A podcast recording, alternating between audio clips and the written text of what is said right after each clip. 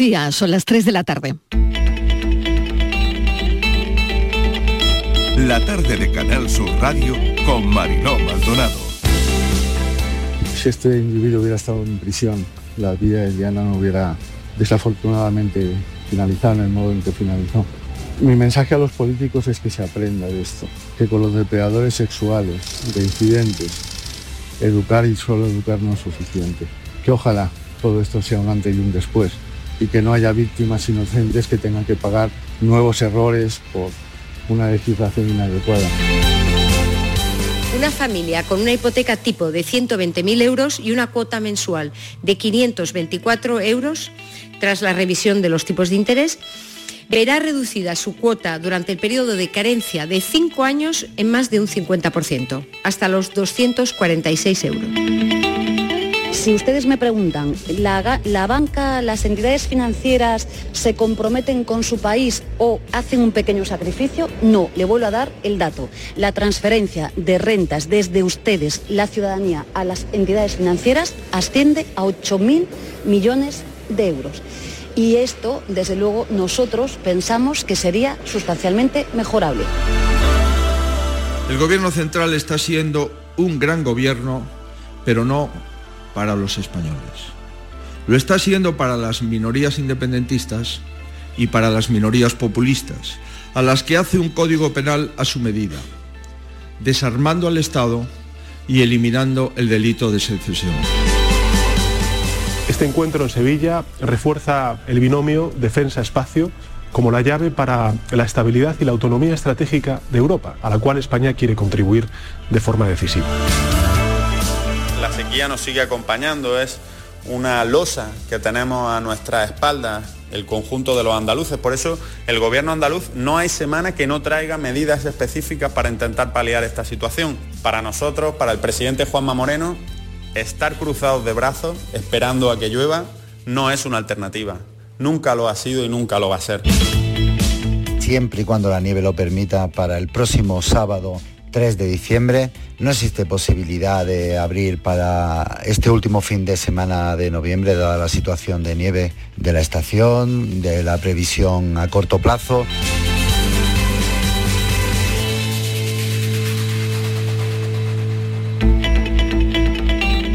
La tarde de Canal Sur Radio con Mariló Maldonado. Acaban de oír los sonidos del día, ¿qué tal como están en nuestra línea de audios los protagonistas de la actualidad recogiendo todo lo que nos deja la mañana para destacar algunas historias en este tiempo de radio? Vamos con todos esos asuntos que atraviesan la tarde del martes. Tendremos Carnaval de Cádiz el 21 de enero del 23, como siempre, como antes de la pandemia.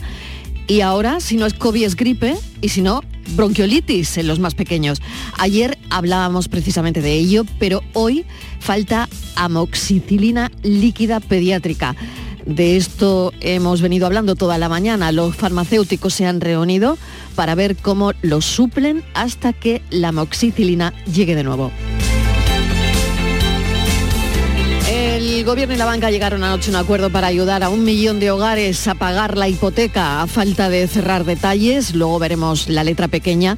Lo que será aprobado hoy en el Consejo de Ministros, un escudo para proteger a aquellos con ingresos de hasta 29.400 euros anuales. El esfuerzo financiero de la hipoteca debe sobrepasar el 30%. Ya les digo que dentro de un momento con José Carlos Cutiño veremos la letra pequeña, pues debe sobrepasar el 30% y haberse incrementado un 20%.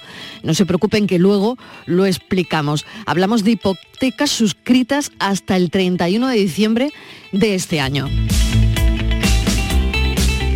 El ambiente político sigue caldeándose. Hoy Sánchez y Feijó debaten en el Senado, mientras la Fiscalía General del Estado ha salido al rescate de la ley del solo es sí es sí y del Ejecutivo al fijar su criterio sobre la reducción de penas a los agresores sexuales. El fiscal general ha ordenado a los fiscales que se opongan a la reducción de penas si la que se dictó a la luz de la legislación anterior está dentro de la horquilla que prevé la ley actual. En las rebajas hemos visto muchas cosas estos días. Algunos fiscales habían priorizado el beneficio para el reo y otros este criterio que ahora asume la institución. Uno de los condenados de la manada, por ejemplo, ha pedido, como saben, rebajar su condena de 15 años de prisión a 13 años y 9 meses ya saben que fue por la violación grupal de los Sanfermines de 2016, pues ha solicitado esta rebaja de su pena de prisión tras la entrada en vigor de la Ley de Garantías de la Libertad Sexual, conocida como la Ley del Solo Sí es Sí. Y bueno, en concreto esta solicitud es la de Ángel Boza, que tal y como ya anunció la semana pasada su abogado, pues ha procedido a registrar la petición para rebajar su condena.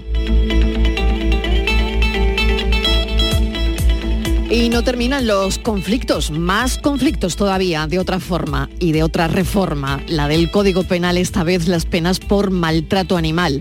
El Consejo General del Poder Judicial advierte de la posible colisión entre la protección de animales y la de otros bienes jurídicos como la salud pública o el medio ambiente.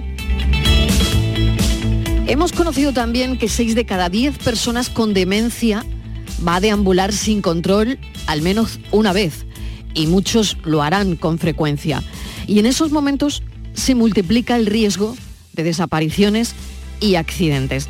Para evitar que estas personas se pierdan y reducir el tiempo de búsqueda en caso de que ocurra, la Policía Nacional y la Guardia Civil ha puesto en marcha una aplicación que se llama Alert Cops, que cuenta con una función llamada Guardián y que permite compartir la ubicación con personas de confianza. Así, en caso de una emergencia, pues es más fácil que estas personas vulnerables sean localizadas. Argentina ha perdido frente a Arabia Saudí en este Mundial de tarjeta roja para Qatar y para la FIFA, porque es un Mundial de mucha presión para algunos países y para algunos jugadores. Las presiones de la FIFA acabaron ayer con la idea de que Harry Kane llevara el brazalete arcoíris de One Love no lo pudo llevar, no lo llevó. La otra historia, espinosa también, no se resolvió hasta que empezó a sonar el himno de Irán y se vio que los futbolistas no cantaban, que no movían la boca. Hay cosas imponentes que pasan, gestos que tienen un eco mundial. Los iraníes le han dado una lección al mundo, televisado además. Los futbolistas no cantaron el himno y ondeó una bandera en defensa de las mujeres de Irán. El público pitó. Irán perdió el partido ante Inglaterra 6 a 2, pero lo ganó de otra manera. Yo creo que lo ganó de otra manera. Lo ganó en valentía, con un gesto que seguro les va a costar caro, porque el horror se sigue escribiendo en Irán. Bienvenidos a la tarde.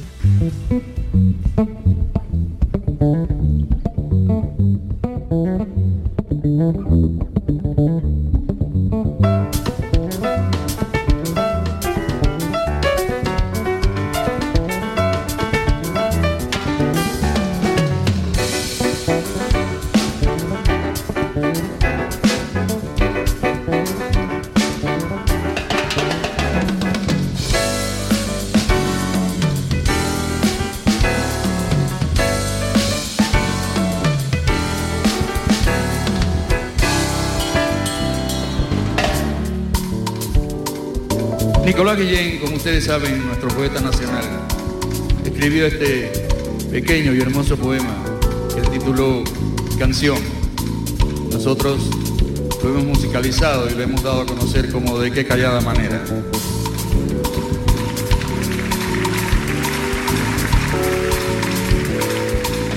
De qué callada manera se me adentra usted sufriendo, como si fuera la primavera muriendo y de qué modo sutil me derramo en la camisa todas las flores de abril.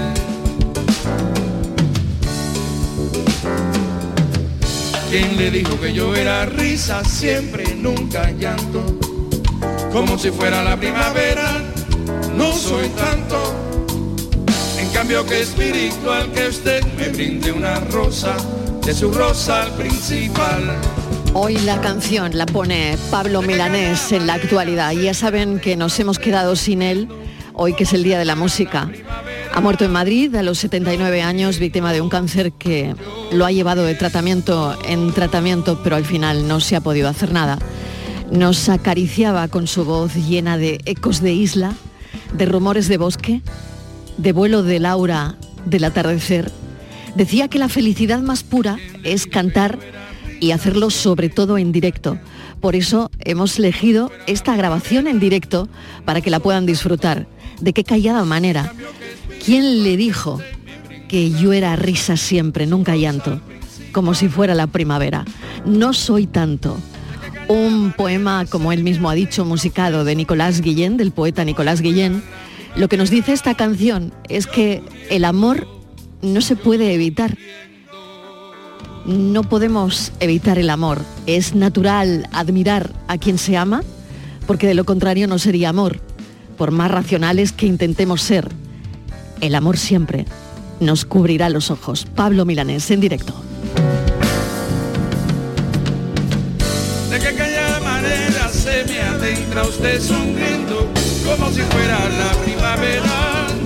Yo muriendo, yo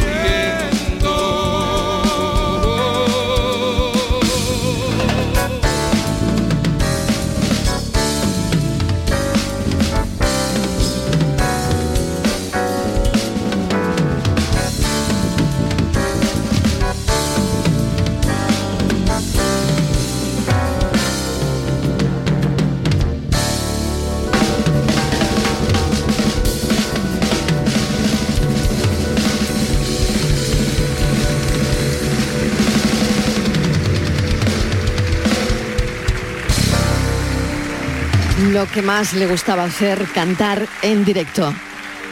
Hasta siempre, Pablito. Gracias. Pablo Milanés.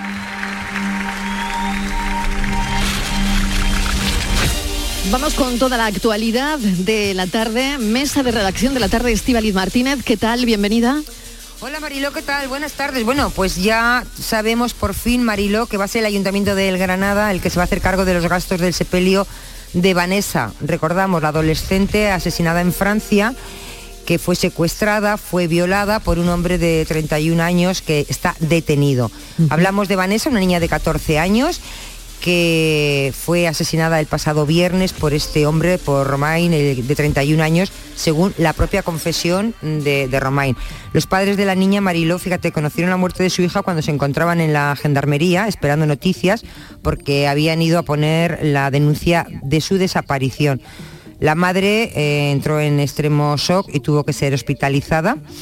Eh, Vanessa es de una familia, es de origen sudamericano, son colombianos y se trasladaron a Francia después de haber vivido durante unos años en Granada.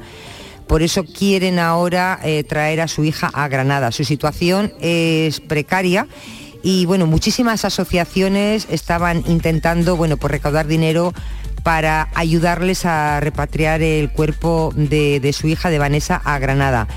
Eh, la madre sobre todo es de origen colombiano y hace años que se instalaron en Granada. Y el año pasado fue cuando se marchó con sus tres hijos, Vanessa es la mayor, a Toneix. Es una pequeña localidad francesa, tiene 8.000 habitantes, está ubicada entre Burdeos y Toulouse, en el sur de Francia, y es allí donde ha ocurrido este trágico asesinato. Eh, como te digo, de origen muy humilde, con pocos recursos y se han puesto pues, en marcha muchísimas iniciativas, ¿no? Una asociación, por ejemplo, de ayuda a menores, desaparecidos y víctimas de abusos sexuales que le estaban ayudando a, recaudar dinero. También el Club de Ciclismo francés BMX, al que pertenece uno de los dos hermanos que tiene Vanessa, también han recaudado eh, dinero para para traer a Vanessa a Granada. Y al final Mariló eh, va a ser el Ayuntamiento de Granada quien se haga cargo de los gastos. Pero ¿quién es el, el presunto asesino? Bueno, pues se llama Romay, tiene 31 años y fue imputado este domingo por secuestro y confinamiento forzoso, violación y asesinato de esta menor, ¿no? Y ha sido enviado a prisión. Eh, fíjate cómo, cómo es este, este, bueno, este hombre, este impresentable, porque les dijo, sé por qué estáis aquí. Se lo dijo tal cual a los gendarmes, que fueron a su casa el mismo viernes a las 11 menos cuarto, eran aproximadamente cuatro horas después de la desaparición de la menor. Que, y acudieron allí porque Romain había sido identificado por cámaras de vigilancia merodeando el colegio de esta menor, ¿no? y parecía que estaba buscando una víctima. Según el propio Romain, según su confesión, dice que actuó movido por un impulso y que eligió a Vanessa al azar.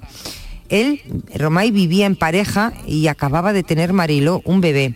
Contaba con antecedentes por agresión sexual cuando tenía 15 años. Así que una trágica noticia para esta familia de Colombia. Pero al final, bueno, pues va a ser el Ayuntamiento de Granada el que se va a hacer cargo de todo el sepelio de esta menor de 14 años para que, como su familia quiera, pueda descansar en, nuestra comunidad en Granada. Pues es lo último de este terrible caso que ha conmovido pues no solo a Francia, por supuesto también a España, a Andalucía y finalmente pues la niña será enterrada en, en, Granada. Bueno, cambiamos de asunto. Un total de 41 personas perdieron la vida en incendios en viviendas durante el 2021 en Andalucía. Bueno, ahora que viene el frío, creo que tenemos que alertar, contar todo esto, ¿no? Mm, claro, 41 personas perdieron la vida en incendios en viviendas durante el 2021 en Andalucía, comunidad que volvió a registrar el mayor número de víctimas mortales en términos absolutos. El informe lo ha elaborado la Fundación Mafre y la Asociación Profesional de Técnicos de Bomberos, Estivalis. Sí, es, eh, Mariló, eh, es un informe que dice que en el conjunto de España eh, perdieron la vida 152 personas, 41 como tú decías en Andalucía. Si analizamos el conjunto de España es la cifra más alta desde el año 2010, según este, este estudio, ¿no? Eh, según este informe, eh, el año pasado, eh, como tú decías, el segundo de mayor datos de muertes totales en incendios y explosiones, hubo en total 126.600 siniestros. 204 víctimas mortales y solo se superó en el año 17 que fueron pues 8 víctimas más. ¿Por qué han fallecido? Pues han fallecido todas estas personas por intoxicación, por inhalación de humo o gases tóxicos, que esto sigue siendo la causa principal de, de la muerte. Y Marilo, la mayoría de los fallecimientos ha sido por esto, por el, nación de humos, de gases, el 66%, y el resto unos 23 por quemaduras del fuego. El origen de las llamas, pues como ya hemos comentado muchas veces, Mariló, sobre todo los dispositivos que producen calor. Y hay que tener mucho cuidado porque según los datos, este año se presagia que se pueden registrar eh, cifras muy por encima mm, de, la media del año pasado. Así que vamos a tener cuidado y vamos a escuchar algunos consejos. Vamos a escuchar esos consejos mm, de parte de Gabriel Muñoz, que lo tenemos ya, director de la Asociación Profesional de Técnicos de Bombero. Cada año, además, realizan un estudio de víctimas por incendio y llevan aproximadamente 12 estudios realizados y esto es tremendamente interesante porque, claro, nos da, um, pues eso, nos da una idea de, cómo, de cómo va este asunto. Gabriel Muñoz, bienvenido, gracias por atender la llamada de la tarde. Muy buenas tardes, encantado de estar con vosotros de nuevo, por bueno, supuesto, Marilo. Precaución, Gabriel, lo primero, porque, bueno, las cifras no son nada alentadoras. No, no son nada buenas porque como muy bien habéis dicho hace un momento, pues eh, tenemos eh, la segunda mayor cifra desde el año 2010, que es cuando empezamos a hacer este estudio entre Fundación Mafre y APTV, en lo que se refiere a, muertos totales, es decir, aquí metemos eh, no solamente las personas que mueren en su vivienda, sino cualquier otro tipo de incendio, industriales, en campo, en accidentes de tráfico. Bueno, pues es la segunda mayor cifra desde el año 2010, pero en lo que se refiere a vivienda, que ya lo habéis comentado también, con 152 muertos en toda España, es el año que más personas han fallecido en su casa, el año 2021, y lo habéis explicado ya todo, bueno, muchas cosas, ¿no? Sí, Gabriel, pero ¿qué, dice la tendencia? O sea, la tendencia es que cada vez hay, hay más muertes por incendios. Eh, sí, sí, porque el, tema de la, el tema de las muertes por incendios, sobre todo en vivienda, está muy vinculado a las temperaturas y las temperaturas en los últimos inviernos han sido bastante duras. Claro, de- y a los dispositivos, discúlpeme Gabriel, imagino que también. Es decir, si no podemos claro, claro. usar Claro, en el- en el- por en la el electricidad, momento- claro, porque es más mira, cara. las- Claro. Las, las- las- las dos causas principales de, de incendio, de muertos en incendio en el año 2021 fueron por un lado eh, los productores de calor eh, y por otro y el segundo fueron los fallos eléctricos. En el fondo están muy vinculados los unos y los otros, ¿no? porque muchos aparatos eléctricos son productores de calor y que muchas veces, por ejemplo, en Andalucía nos consta porque como las temperaturas allí son bastante mejores que en la zona centro, la zona norte de España, Sí, pues a lo mejor tenemos un radiador eléctrico, una catalítica de estas de hace tres o cuatro años metida en un armario, no la hemos revisado, no la hemos limpiado, la conectamos pensando que va a ir fenomenal, tiene un cortocircuito y un incendio. Eso es muy habitual en zonas más cálidas. Y en zonas más frías, nosotros llevamos ya varios años intentando luchar contra, el, contra los braseros. El brasero es el gran enemigo de, sobre todo, personas mayores que viven solas, por, por un lado, puede darse la situación de una intoxicación por los humos, por los gases, y por otro lado, muy fácil, eh, pues eh, que en un descuido pues se prendan las faldas de la mesa camilla, se prenda alguna ropa que por allí cerca secándose, es otra de las causas principales. Entonces, pues los consejos que damos siempre. Si utilizamos Claro. determinados sistemas, y, y- y ya sé por dónde ibas tú con el tema de los precios de la electricidad, Claro, claro, si claro.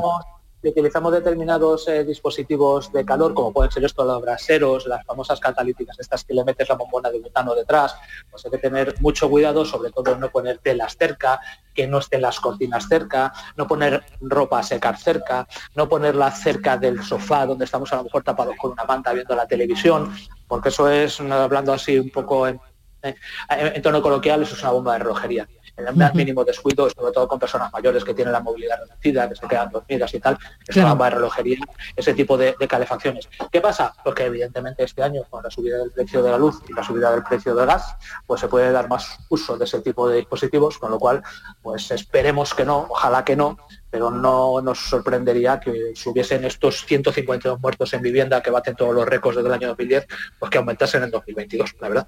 Claro, Gabriel, hay que revisar. Bueno, le agradecemos que se haya salido de la habitación donde estaba porque, claro, había, había muchísimo ruido. Claro, me imagino es que están en plena vorágine ahora mismo, que, que lo entiendo por otro lado. Bueno, Gabriel, lo que le quería decir es que, em, bueno, pues esto que estaba comentando, ¿no? Que hay eh, problemas con algunos dispositivos eh, que tenemos guardado en un armario mm, dos años, tres años que no hemos usado y que de repente bueno, pues lo enchufamos a la corriente sin la, menor, la menor revisión previa, ¿no? Esto es absolutamente desaconsejado, ¿no? Hay que Totalmente. revisar todos los aparatos primero, incluso de un año para otro, ¿no? Sí, sí, sí, sí, hay que limpiarlos bien, hay que limpiarlos porque cogen polvo, eh, pueden coger suciedad, pueden coger pelusa, de estas, de esto lo está en un armario, a lo mejor en un trastero, en un sitio así, pues oye, la acumulación de polvo ¿no? puede producir cualquier tipo de, de- de acumulación, que eso puede ser luego después del detonante de un incendio, y luego sobre todo hay que revisar los, si hablamos de aparatos eléctricos, los enchufes, las conexiones. Eh, a lo mejor el año pasado cuando los enchufamos dimos un tirón, no nos dimos cuenta y se ha soltado el enchufe y ya no está bien.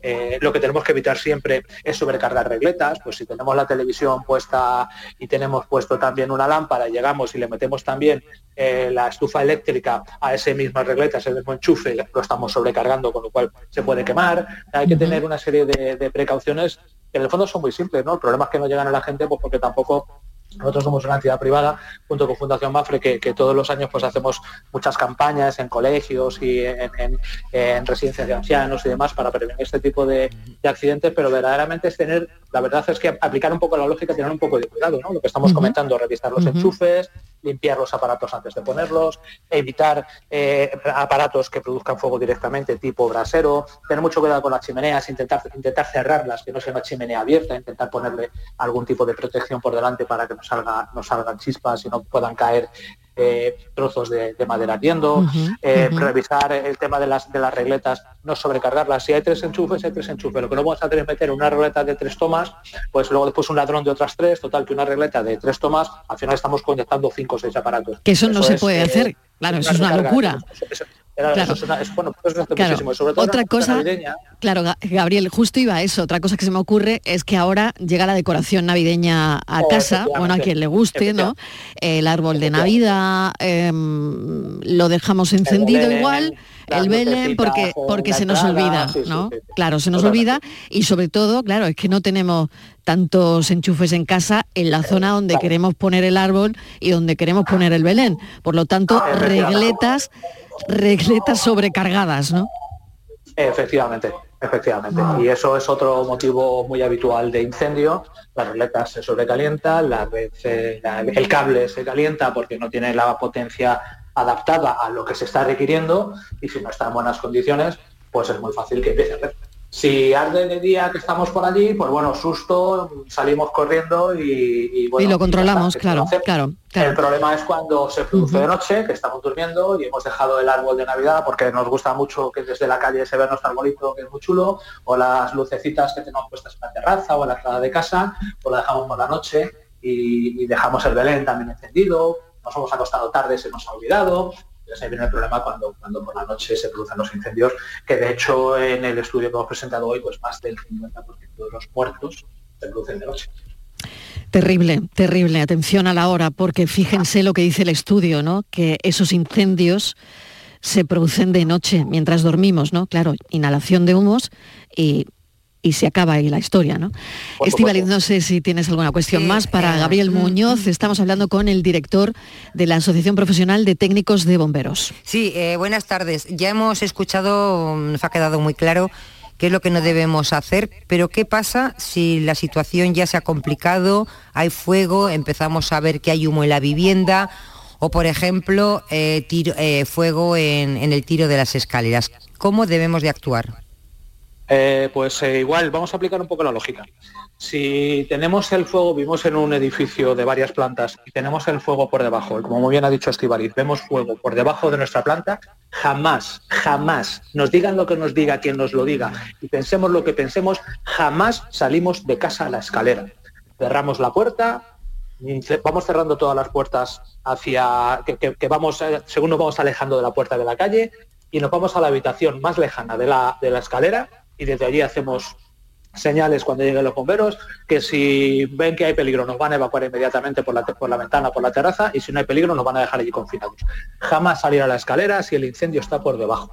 Si tenemos el incendio en nuestra casa, eh, lo que tenemos que hacer es, si detectamos que está en una habitación, en el salón, por ejemplo, y no tenemos un extintor ni tenemos una fórmula de intentar apagarlo, fundamental, cerrar la puerta para dejarle sin oxígeno y si tenemos la ventana cerrada antes se va a apagar.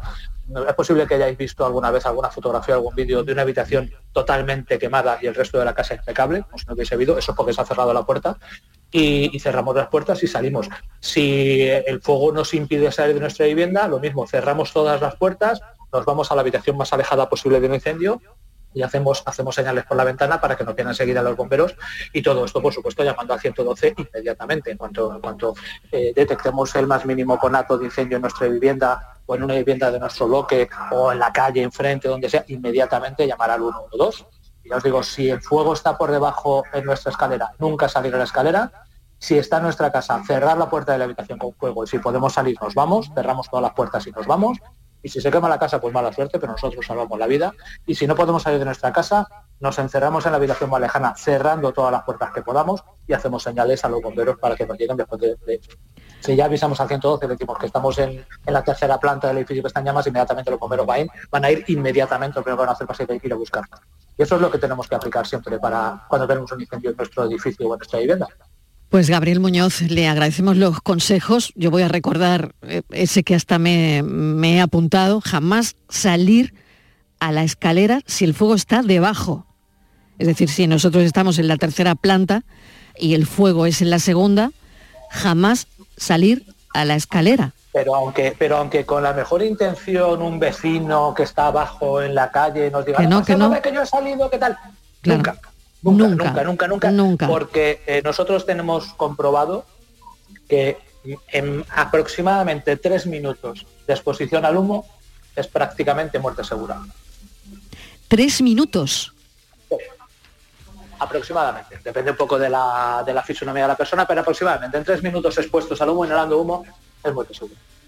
Gabriel Muñoz, muchísimas gracias. muchos mm. casos sí. Ah, perdón, perdón, no, perdona. No, no, no, no, no. Eh, siga, siga contándome. No, no, que, han tenido casos. Que, hemos tenido casos, por ejemplo, de personas que viven un tercero en un cuarto, el piso es en la planta baja, han visto que hay poco humo, han bajado por la escalera, pero al ser en el bajo, en el primero, tres o cuatro plantas por debajo, el humo ha intensificado su intensidad, les ha pillado en mitad de la escalera, en el segundo piso, ya no les ha dado tiempo a darse la vuelta y allí se han quedado.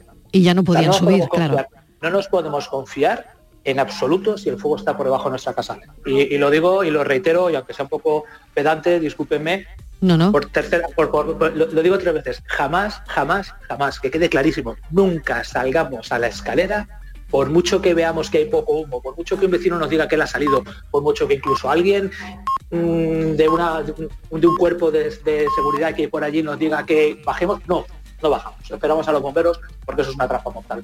La escalera con humo es una trampa mortal. Tremendo. Gabriel Muñoz, muchísimas gracias de verdad por estos consejos porque, bueno, es nuestra función de servicio público.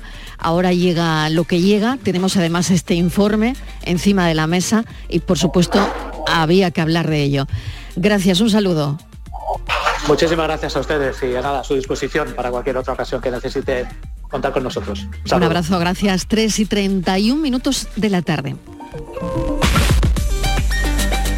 La tarde de Canal Sur Radio con Mariló Maldonado. También en nuestra app y en canalsur.es.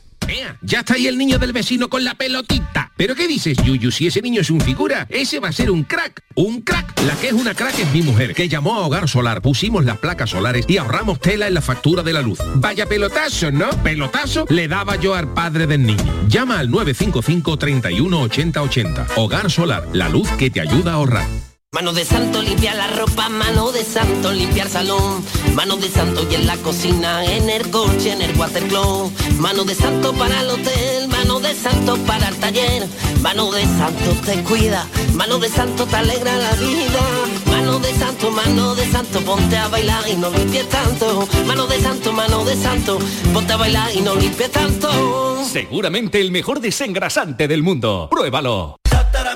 Ahora Eurojackpot, el mega sorteo europeo de la 11, es más millonario que nunca. Porque cada martes y viernes por solo 2 euros hay botes de hasta 120 millones.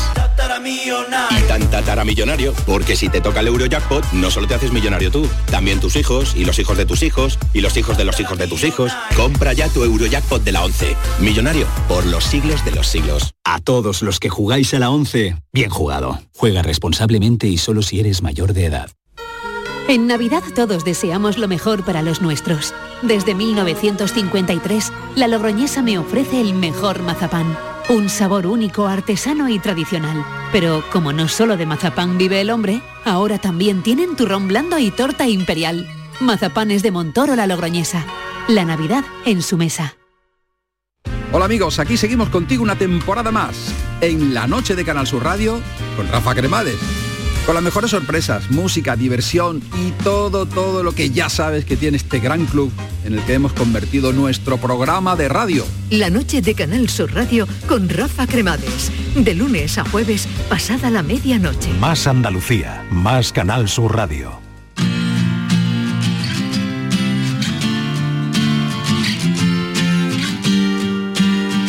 La tarde de Canal Sur Radio con Mariló Maldonado.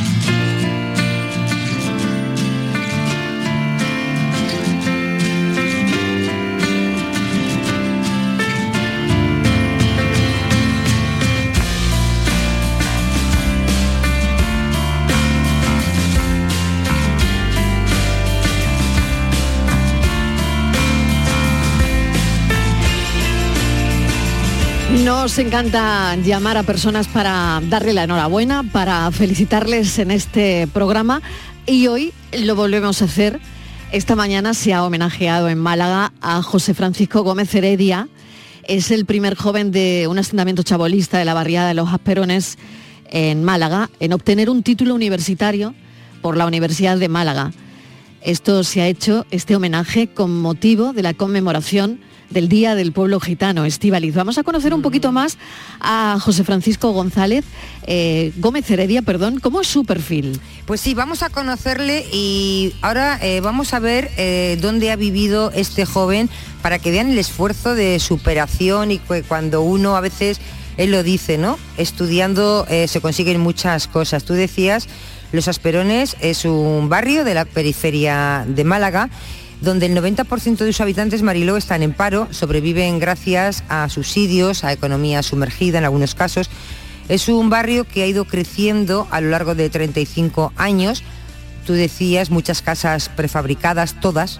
No hay un parque infantil, no hay un banco en el que sentarse, ni farolas que alumbren sus noches, ni papeleras ni zonas verdes. Pero hoy, Mariló, en este barrio todo es alegría, porque los vecinos han salido a la calle porque hoy todos quieren escuchar y estar cerca de José Francisco, como tú decías, graduado en educación social.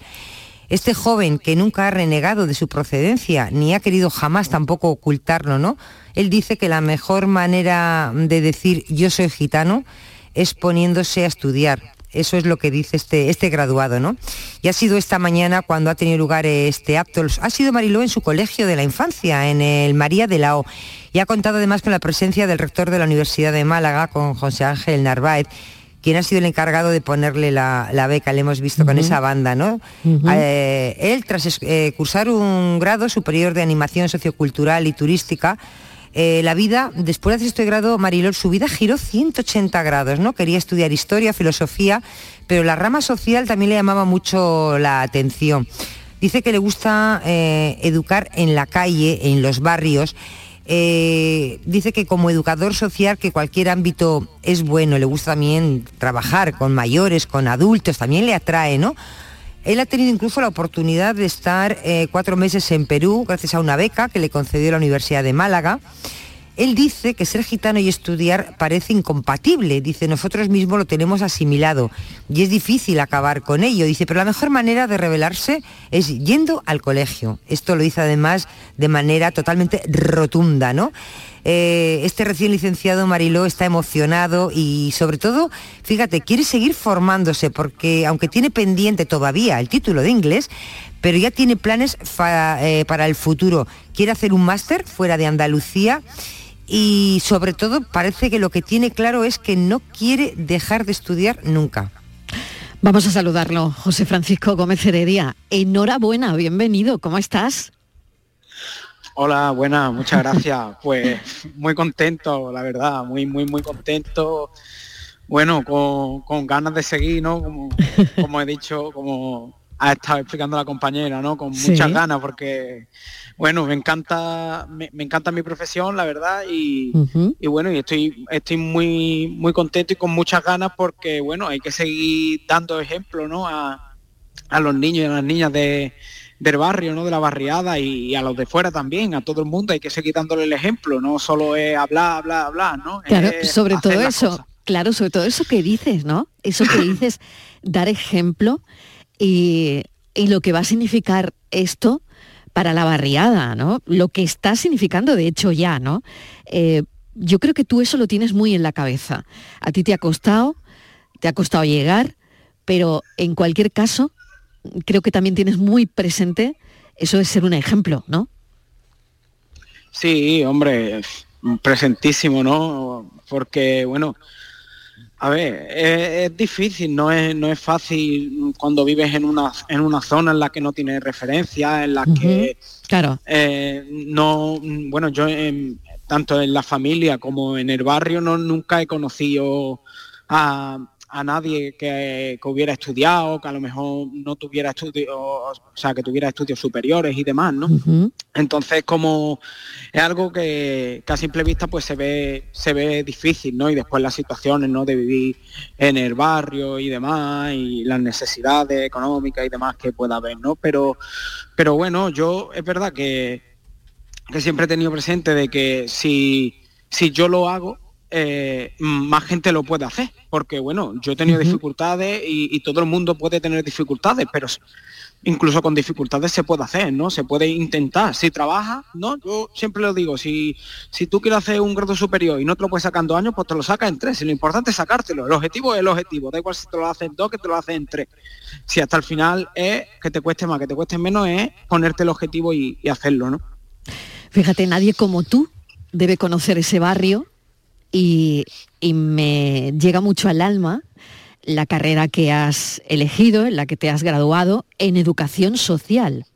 Nadie como tú para educar social, socialmente, a las personas que viven ahí, ¿no?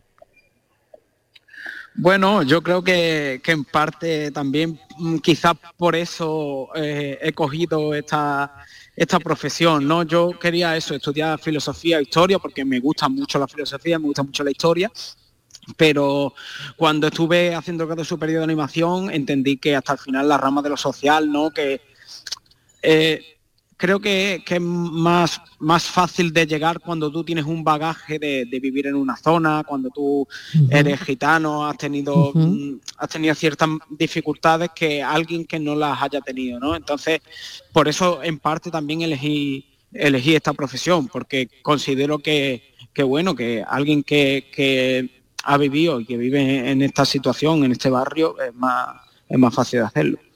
¿Te has sentido discriminado, José Francisco, alguna vez, en algún momento de tu vida? ¿O has dicho, "Pff, después de esto que me han dicho, mm, la verdad es que no sé si seguir? ¿Te ha pasado alguna vez? ¿Has, has flaqueado alguna vez? Mucha, mucha. A ver, yo así mm, propiamente lo que es un episodio de discriminación como tal, para mí, si quizás lo haya vivido, no me haya dado yo cuenta porque yo siempre lo digo, ¿no? Siempre me quedo con lo bueno y, y a mí me han tratado muy bien en todos los sitios, en todos los colegios, institutos que he estado, me han tratado muy, muy, muy bien. Pero sí que eh, he encontrado muchas dificultades a lo mejor a la hora, por ejemplo, de relacionarme con compañeros y compañeros por vivir lejos Mm. y demás, pero situación de discriminación como tal, la verdad que yo que no me puedo quejar porque es que siempre me han tratado muy bien, siempre, vaya, yo en el instituto, por ejemplo, cuando me he comportado a lo mejor malamente, yo tenía tenía un- una jefa de estudio, Yolanda, que la saludo desde aquí, que, que me perdonaba una y otra vez y confiaba mucho en mí. Entonces, en parte, estoy aquí también por los profesores, ¿sabes? Qué bueno eso que dices. Mm, mm. Qué bueno, Gabriel, eso que dices, ¿no? Que al final, eh, bueno, pues alguien, alguien te da a lo mejor ese empujoncito que, que necesitas de motivación, ¿no? Básicamente. Sí, sí, hombre, yo, a ver, es que hasta el final cuando eh, pasas de una etapa a otra, lo normal es flaquear ya, independientemente de quién sea. No creo que me pase, no creo que sea algo que me pase solamente a mí. Y creo que ahí es donde los, pro- los profesores, aparte de otros agentes más como la familia y demás, pero creo que los profesores también. Y yo he tenido esa parte positivísima de, de profesores que me han dicho, tú no lo vas a dejar, tú no vas a hacer esto. ¿Me explico? tenido- Entonces, claro, claro. Ha tenido que ser una mañana de mucha emoción también, ¿no? Sí. De muchos sentimientos, ¿no? Y de mucha emoción. ¿Quién te ha acompañado? A ver, Gabriel. Mm, Bueno, pues ha estado eh, allí en el en el acto ha, ha habido mucha había mucha gente, ¿no? Estaba entre ellos el rector de la universidad, eh, José Ujú. Ángel, ¿no? Y después, bueno, así me he encontrado con profesores cuando he subido, he visto a mi profesora Isabel Bernedo, eh, que la he visto más- un poquito más tarde, pero la he visto, he visto a mi profesor Jesús Erdonu, estaba un, un educador social que ya no trabaja en el barrio, Sí. pero que es como eh, em, bueno, gracias un poco, mucho, estudio esto también, ¿no? Que es hermano, estaba la Lore también por allí, estaba David Herrera, otro profesor de la facultad, o sea, me he encontrado, Cristóbal, me he encontrado con gente, bueno, eh, eh, vaya, hemos casi perdido la comunicación. No sé si te has movido, algo ha pasado con el teléfono que no te podemos escuchar. José Francisco, a ver, a ver si ahora mejoramos un poquito la comunicación. A ver, ¿me oyes? No, no, perdona tú. Eh, sí, yo, Venga. yo te oigo bien, lo que, lo que pasa es que estoy en el aeropuerto y me estoy montando en el avión. Pero, pero ¿y dónde va? ¿Dónde va? me, me voy me voy a, a Oporto, me voy con mi Ah, pareja, que, todas las celebraciones de, de mi cumpleaños nos vamos de viaje. El año nos pues nada. Roma. Venga, pues, pues disfrútalo mucho. Estivali, seguro que querías preguntarle algo, Nada, pero ah, que le simplemente... deseo mucha suerte, que vaya Claro. muy bien y que cuando haga ese máster fuera de Andalucía nos diga qué máster va a hacer y dónde y dónde va a estar para tener localizado. Claro, claro. Vale, perfecto, muchas gracias. José Francisco, disfruta mucho. Un beso enorme. Hasta luego, muchas gracias. Adiós. Vamos con la foto del día, Virginia Montero. La imagen de hoy es la propuesta por Pepe Ortega. Ha desarrollado su trabajo durante casi dos décadas en prensa nacional como ABC, Cinco Días o La Vanguardia, entre otras publicaciones, sin olvidar su faceta de fotografía de autor. Pepe Ortega está especializado en retrato editorial, reportaje social, reportaje gastronómico, fotografía de calle y fotografía con dispositivos móviles. Ha participado como alumno en workshops y cursos con maestros de la fotografía de National Geographic, Reuters o la agencia Magnum. Es además docente de talleres de imagen y de desde hace años imparte diversas masterclass de fotografía y edición. Y ya saben nuestros oyentes que pueden ver la foto del día en nuestras redes sociales. En Facebook, La Tarde con Mariló Maldonado y en Twitter, arroba La Tarde Mariló. Hola, soy Pepe Ortega y voy a hablaros de la fotografía que he elegido hoy. Es una fotografía de Tino Soriano, fotógrafo de National Geographic, en la que aparecen un grupo de chavales de un equipo de fútbol agrupados junto a una portería rezando en dirección a la Meca. Me parece interesante porque se dice que el fútbol es una religión, aunque parece demostrado que en ese deporte la única religión es el dinero, gestionado por la FIFA, una organización que tiene su propia legislación por encima de gobiernos y derechos humanos. Se ha constatado que han muerto 6.500 trabajadores construyendo los costosos estadios bajo condiciones infrahumanas de calor, hacinados en barracones con sueldos de esclavos, sin ni siquiera indemnizar a sus familias. Sería interesante cubrir ese aspecto del país anfitrión del Mundial, aunque algo me dice que sus autoridades no van a dejar ejercer la libertad de expresión, que no es la única libertad que parece no existir en el país anfitrión, para que podamos ver de primera mano esa otra cara del Mundial de Fútbol. En cualquier caso, es interesante la reflexión que hace en el texto el fotógrafo Tino Soriano. A mí sencillamente me parece curioso, obsceno y absolutamente aterrador. Espero que cuando levanten la copa el equipo del ganador del Mundial se acuerde de que a este Mundial le faltan 6.500 invitados. Un saludo a todos y buena tarde. Pepe Ortega, nuestro fotoperiodista de hoy, buscando la imagen del día. La tarde de Canal Sur Radio con Mariló Maldonado. También en nuestra app y en canalsur.es. Canal Sur Sevilla, la radio de Andalucía. ¿Buscas un espacio diferente para celebrar tus eventos? Nuestros barcos son el lugar de celebración ideal para bodas, cumpleaños y reuniones familiares. Sorprende a tus invitados con una experiencia inolvidable con Cruceros Torre del Oro. Más información en el 954-561-692 o en crucerosensevilla.com. Llega una edad en la que sabes que hay cosas que no volverás a hacer. Correr, saltar, morder sin miedo. ¿Morder? Claro que puedes morder sin miedo. En The Implant queremos que tus dientes no te impidan hacer lo que quieras. Por eso este mes te ofrecemos tus implantes dentales con un 10% de descuento. Ven a visitarnos, primera consulta gratuita y sin compromiso. Pide tu cita en theimplant.com y vuelve a sentirte joven. Reciclos llega a tu ciudad. La nueva aplicación con la que podrás ganar premios solo por reciclar. Participa reciclando latas y botellas de plástico de bebidas. Cuida tu entorno y gana premios. Descárgate la aplicación Reciclos y empieza a formar parte del reciclaje del futuro. Ecoembes. Tu Mercedes-Benz tiene mucho que contarte. Conéctalo a tu smartphone contratando cualquier servicio digital para no perder detalle y llévate un exclusivo regalo Mercedes-Benz. O dos. Consulta el catálogo de regalos y todos los servicios digitales disponibles para tu Mercedes en la sección de postventa de la web de Grupo Concesur. Tus talleres autorizados Mercedes-Benz en Sevilla. Oh yeah. Desde hoy hasta el lunes no te pierdas el increíble remate de Black Friday en Muebles Rey. Te descontamos el 50% del 50% de tu compra. Oh yeah. Y además con transporte y montaje gratis. Recuerda, este Black Friday te descontamos el 50% del 50% en Muebles Rey. En Sevilla, Polígono El Manchón Tomares frente Hipercor al Jarafe. Este domingo abrimos.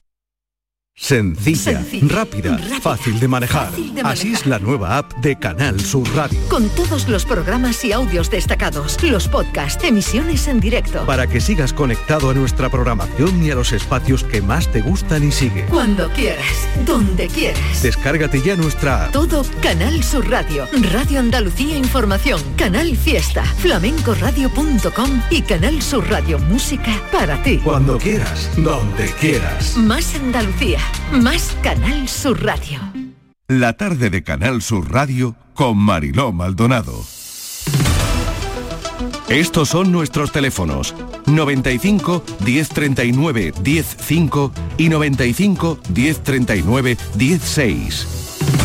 Tenemos muchísima tarea encima de la mesa. Los martes ya saben los oyentes que hablamos de nuestros derechos y deberes como consumidores con el delegado de la OCU en Andalucía, José Carlos Cutiño. ¿Qué tal, José Carlos? Bienvenido. Hola, buenas tardes. Bueno, y decía que tenemos tarea por el asunto de las hipotecas, porque, bueno, empezamos con la noticia del día, que es la aprobación de medidas para limitar las subidas de las hipotecas a los hogares vulnerables con el objetivo de ampliar eh, ese mm, ámbito de actuación que permite que los hogares con renta inferior a 25.200 euros al año, es decir, tres veces el indicador público de renta de efectos múltiples, que dediquen más del 50% de su renta mensual al pago de la hipoteca, pero no cumplan el criterio actual del incremento de un 50% de ese esfuerzo hipotecario. Eh, se puedan acoger incluso a un código con una carencia de dos años. Bueno, esta es algunas de las cosas, pero es que hay mucha letra pequeña, Virginia. Así es, las medidas pasan por tres ejes fundamentales, que son ayudas de las familias vulnerables, la apertura de un nuevo marco de actuación para las familias de clase media en riesgo de vulnerabilidad y la conversión de hipotecas variables a tipo fijo. Ya has detallado algunos de los requisitos y según la previsión del Gobierno, estas medidas favorecerán hasta un millón de hogares, que ahí es nada. Bueno, José Carlos, buena noticia, ¿no? Bueno, de entrada sí, la, música suena bien, eh, como decía Marilo, hay que esperar a la letra, sobre todo la letra pequeña, ¿no? Porque tampoco los bancos todavía han cerrado completamente el acuerdo. Hay que recordar que esto además se va a articular a través de un código de buenas prácticas eh, que eh, tendrá que ser aceptado voluntariamente por las entidades financieras. Una vez que lo acepten, pues entonces será de obligado cumplimiento y se podrían ver expuestos a sanciones si no lo aplicaran, pero mm, habrá que diseñarlo de tal modo que las entidades realmente se adhieran porque es verdad que aquí eh, está en juego la protección de muchas economías familiares. Nosotros entendemos que los objetivos están marcados, es decir, es tratar de pasar eh, este arrechucho gordo ¿eh? Eh, que, van a tener las hipotecas con subidas de tres puntos perfectamente en revisiones de un año para otro. Esto va a suponer en hipotecas medias que estemos rozando los, en los 200 euros de, cuota por cerca, en torno a los 160 euros más de, por cada 100.000 euros pendiente de pago. Y esto evidentemente es un problema para muchas familias. Cualquier medida que se le plantee eh, pues va a ser beneficiosa. Nosotros lo que planteamos es que básicamente eh, que no haya ningún tipo de comisiones, que no se alteren las condiciones, eh, que no se empeoren bajo estos compromisos los tipos de interés a futuro. Y, desde luego, bueno, pues que haya una supervisión mm, continua sobre la aplicación de estas medidas. El Gobierno da un plazo de un mes a las entidades financieras para que decidan si aplicarán estas medidas, ¿no? Eh, que pueden entrar en vigor el, en enero, que en marcha mm. y se tienen que adherir. Como decía, la idea es que entren en vigor en enero porque parece que se espera que eh, la subida del Euribor, del principal índice de referencia, eh, sea cuando más duro pueda hacer las revisiones a los préstamos hipotecarios a partir de de enero, mm, con lo cual, bueno, pues sería conveniente que esto ya estuviera funcionando, porque es verdad que muchas familias están aguantando el tirón, las que han tenido revisiones recientes, están aguantando el tirón pues, mm, con mm. esos ahorros que pudieran tener, que pudieran quedar, pero esa situación no se puede mantener indefinidamente, porque lo hemos dicho muchas veces, hasta el 60% de las familias andaluzas no tienen prácticamente capacidad de ahorro. Luego, con las subidas que venimos arrastrando, a ver cómo están pagando estas hipotecas, cómo lo hacen para poder eh, sostenerla si esto se sigue prolongando en el tiempo como parece que puede ser. Claro, y José Carlos, otra historia es que mm, habría que pensar también en cuáles son las personas que se quedan eh, fuera de las ayudas, ¿no? Sin ese respaldo, aunque también lo necesiten, ¿no? Bueno, aquí estamos hablando, se ha subido el límite de eh, de rentas a, los cuales se les da algún tipo de, ayuda. Es verdad que la renta entre 25.500 y 29.400 euros al año lo que van a tener es la posibilidad de congelar las cuotas hipotecarias durante un año.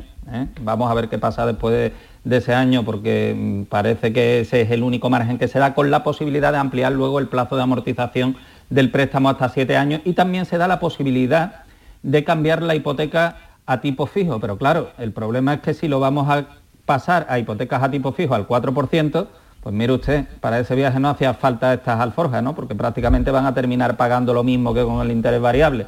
Por eso digo que queda todavía mucho por, por rascar y ver ahí eh, el gobierno planteaba la necesidad de, de una horquilla de renta más amplia hasta los 30.500 euros anuales y ahí se ha quedado, bueno, pues por mil y poco euros se ha, quedado una franja de población que también, como bien decía, pues no va a tener opción en principio más que a lo que pueda negociar voluntariamente con el banco. Muy bien, eh, tenemos un par de llamadas. Voy con la primera que es Vanessa desde Málaga. Vanessa, ¿qué tal? Bienvenida. Hola, buenas tardes, enhorabuena Adelante. Muchas gracias, Vanessa. Adelante, cuéntenos, ¿cuál es su problema? Pues, yo hará cosa ya más de un año recibí un paquete de devolución de Amazon donde, bueno, en el paquete se veía el, la persona que lo enviaba y como destinatario, pues mi nombre, mi dirección, mi apellido y mi número de teléfono. Entonces, bueno, yo eh, vi que no era un paquete para mí y entonces llamé a la persona destinatario y le pregunté y entonces esta señora me dijo que es que Amazon le había enviado un email diciendo que tenía que devolver el paquete a esta dirección con ese nombre y ese número de teléfono. Entonces yo le dije a la señora, pues mire usted, yo es que soy una particular, no soy ninguna empresa, póngase en contacto con Amazon y dígale pues que ha sido un error. Bueno, pues a raíz de esto, hace ya más de un año, llevo recibiendo paquetes de, devoluciones de Amazon pues de 5 a 10 paquetes semanales. Obviamente Correos ya sabe de mi problemática, yo no me quedo con ningún paquete, puesto que no son míos, y simplemente me deja un justificante de que me están llegando paquetes. Yo contacté con Amazon porque ya sabéis que Amazon físicamente es imposible contactar con ella, entonces tú dejas tu dato, tu teléfono y, te, y contactas contigo. Y ellos pues eh, me dijeron que sí, que había sido un error, que en mis datos lo había filtrado un intermediario, pero bueno, en definitiva eh, las devoluciones eran eh, con nombre de Amazon. Y entonces yo les pedí por favor que me enviaran eh, esa notificación, ¿no? esa justificación de que había sido un error de ellos por mm. email. Recibí el email y les pedí por favor que solucionaran la problemática. Yo esto lo, lo notifiqué también la Comisaría Nacional de Policía por, por, por dejar constancia de alguna manera, pero a día de hoy pues no se ha solucionado mi problema y sigo recibiendo llamadas de transportistas y llamadas de, de personas de origen que, se quieren cerciorar de que están enviando sus devoluciones a alguien que les va a hacer caso. Y claro, yo eh, llamadas, eh, pues eh, a la semana puedo tener entre cinco o seis llamadas de, de personas que le, que le, que le explico esto que os estoy contando. Entonces, bueno, pues pues sí. Entonces, pues claro, por una parte han filtrado mis datos y por otra parte no han sabido solucionar este problema. Y como no hay, no tengo un contacto físico, una, una oficina física para donde acudir, pues no sé qué hacer. Tremendo, Vanessa, de verdad, me, parece tu caso, mm, bueno, increíble de película, sin que nadie en tu casa se llame Bezos, seguramente. Vamos a ver, eh, Cutiño, a ver. Bueno, aquí evidentemente lo que hay es un problema de, comunicación de datos personales básicamente. Evidentemente mm. habría un problema si, además te tuviera que estar haciendo cargo de, lo que te llega a casa, eh, pues entonces... Te tiene que pagar un sueldo. Bueno, ahí habría un depósito, se generarían unos costes de depósito, incluso podría dar lugar a indemnizaciones por, por, esa, esa molestia, ¿no? De tener que hacerse cargo. Bueno, en este caso se está rechazando, correcto, eh, pero es necesario que esa reclamación que le has hecho a Amazon quede constancia de manera fehaciente. Eh, Amazon tiene que ser responsable porque mm, por lo que por lo que dices tiene que haber sido eh, hablabas de un intermediario a mí me suena más un vendedor de lo que se llama marketplace ¿eh? es decir, un vendedor que opera a través de ellos, pero Amazon como plataforma es responsable de los datos que se ceden a través de ella y por supuesto, efectivamente, efectivamente. Eh, denuncia a la Agencia de Protección de Datos y ya verás como sin duda adoptan las medidas necesarias. ¿Cómo se hace eso, José Carlos? Porque probablemente Vanessa tendrá que hacer esto, ¿no? Denunciarlo a la Agencia de Protección de Datos. Pues mira, eh, con ese requerimiento que le hagas a Amazon y los justificantes que tiene de estar recibiendo los que te está dejando correo, presentas la denuncia a través del portal de la Agencia de Protección de Datos, se puede hacer, es un formulario online, eh, relativamente sencillo, con una copia de tu DNI, interponen la denuncia contra quien está cediendo tus datos, porque es obvio que tú previamente en esa reclamación previa le estás haciendo un requerimiento a Amazon para que cese en el uso de tus datos y que rectifique cualquier dato tuyo que tenga en tu base de datos, estás haciendo ejercicio de tus derechos sobre tus datos personales, al no ser atendido, propicia esa denuncia de la Agencia de Protección de Datos y simplemente por la, eh, por la envergadura que suelen tener las sanciones de protección de datos en estos casos, seguro que removerán ese expediente para ver dónde está el problema. Mucha suerte, Vanessa, que me quedo sin tiempo y bueno, pues tremendo, tremendo tu caso. Pero ahí tienes al portal de la Agencia de Protección de Datos y al canto un pedazo de denuncia. Gracias, un saludo, mucha suerte. José Carlos Cutiño, volveremos al caso de, Vanessa porque nos interesaremos por este caso tan tremendo. Muchísimas gracias. Gracias Virginia. Hasta ahora. Hasta ahora, noticias.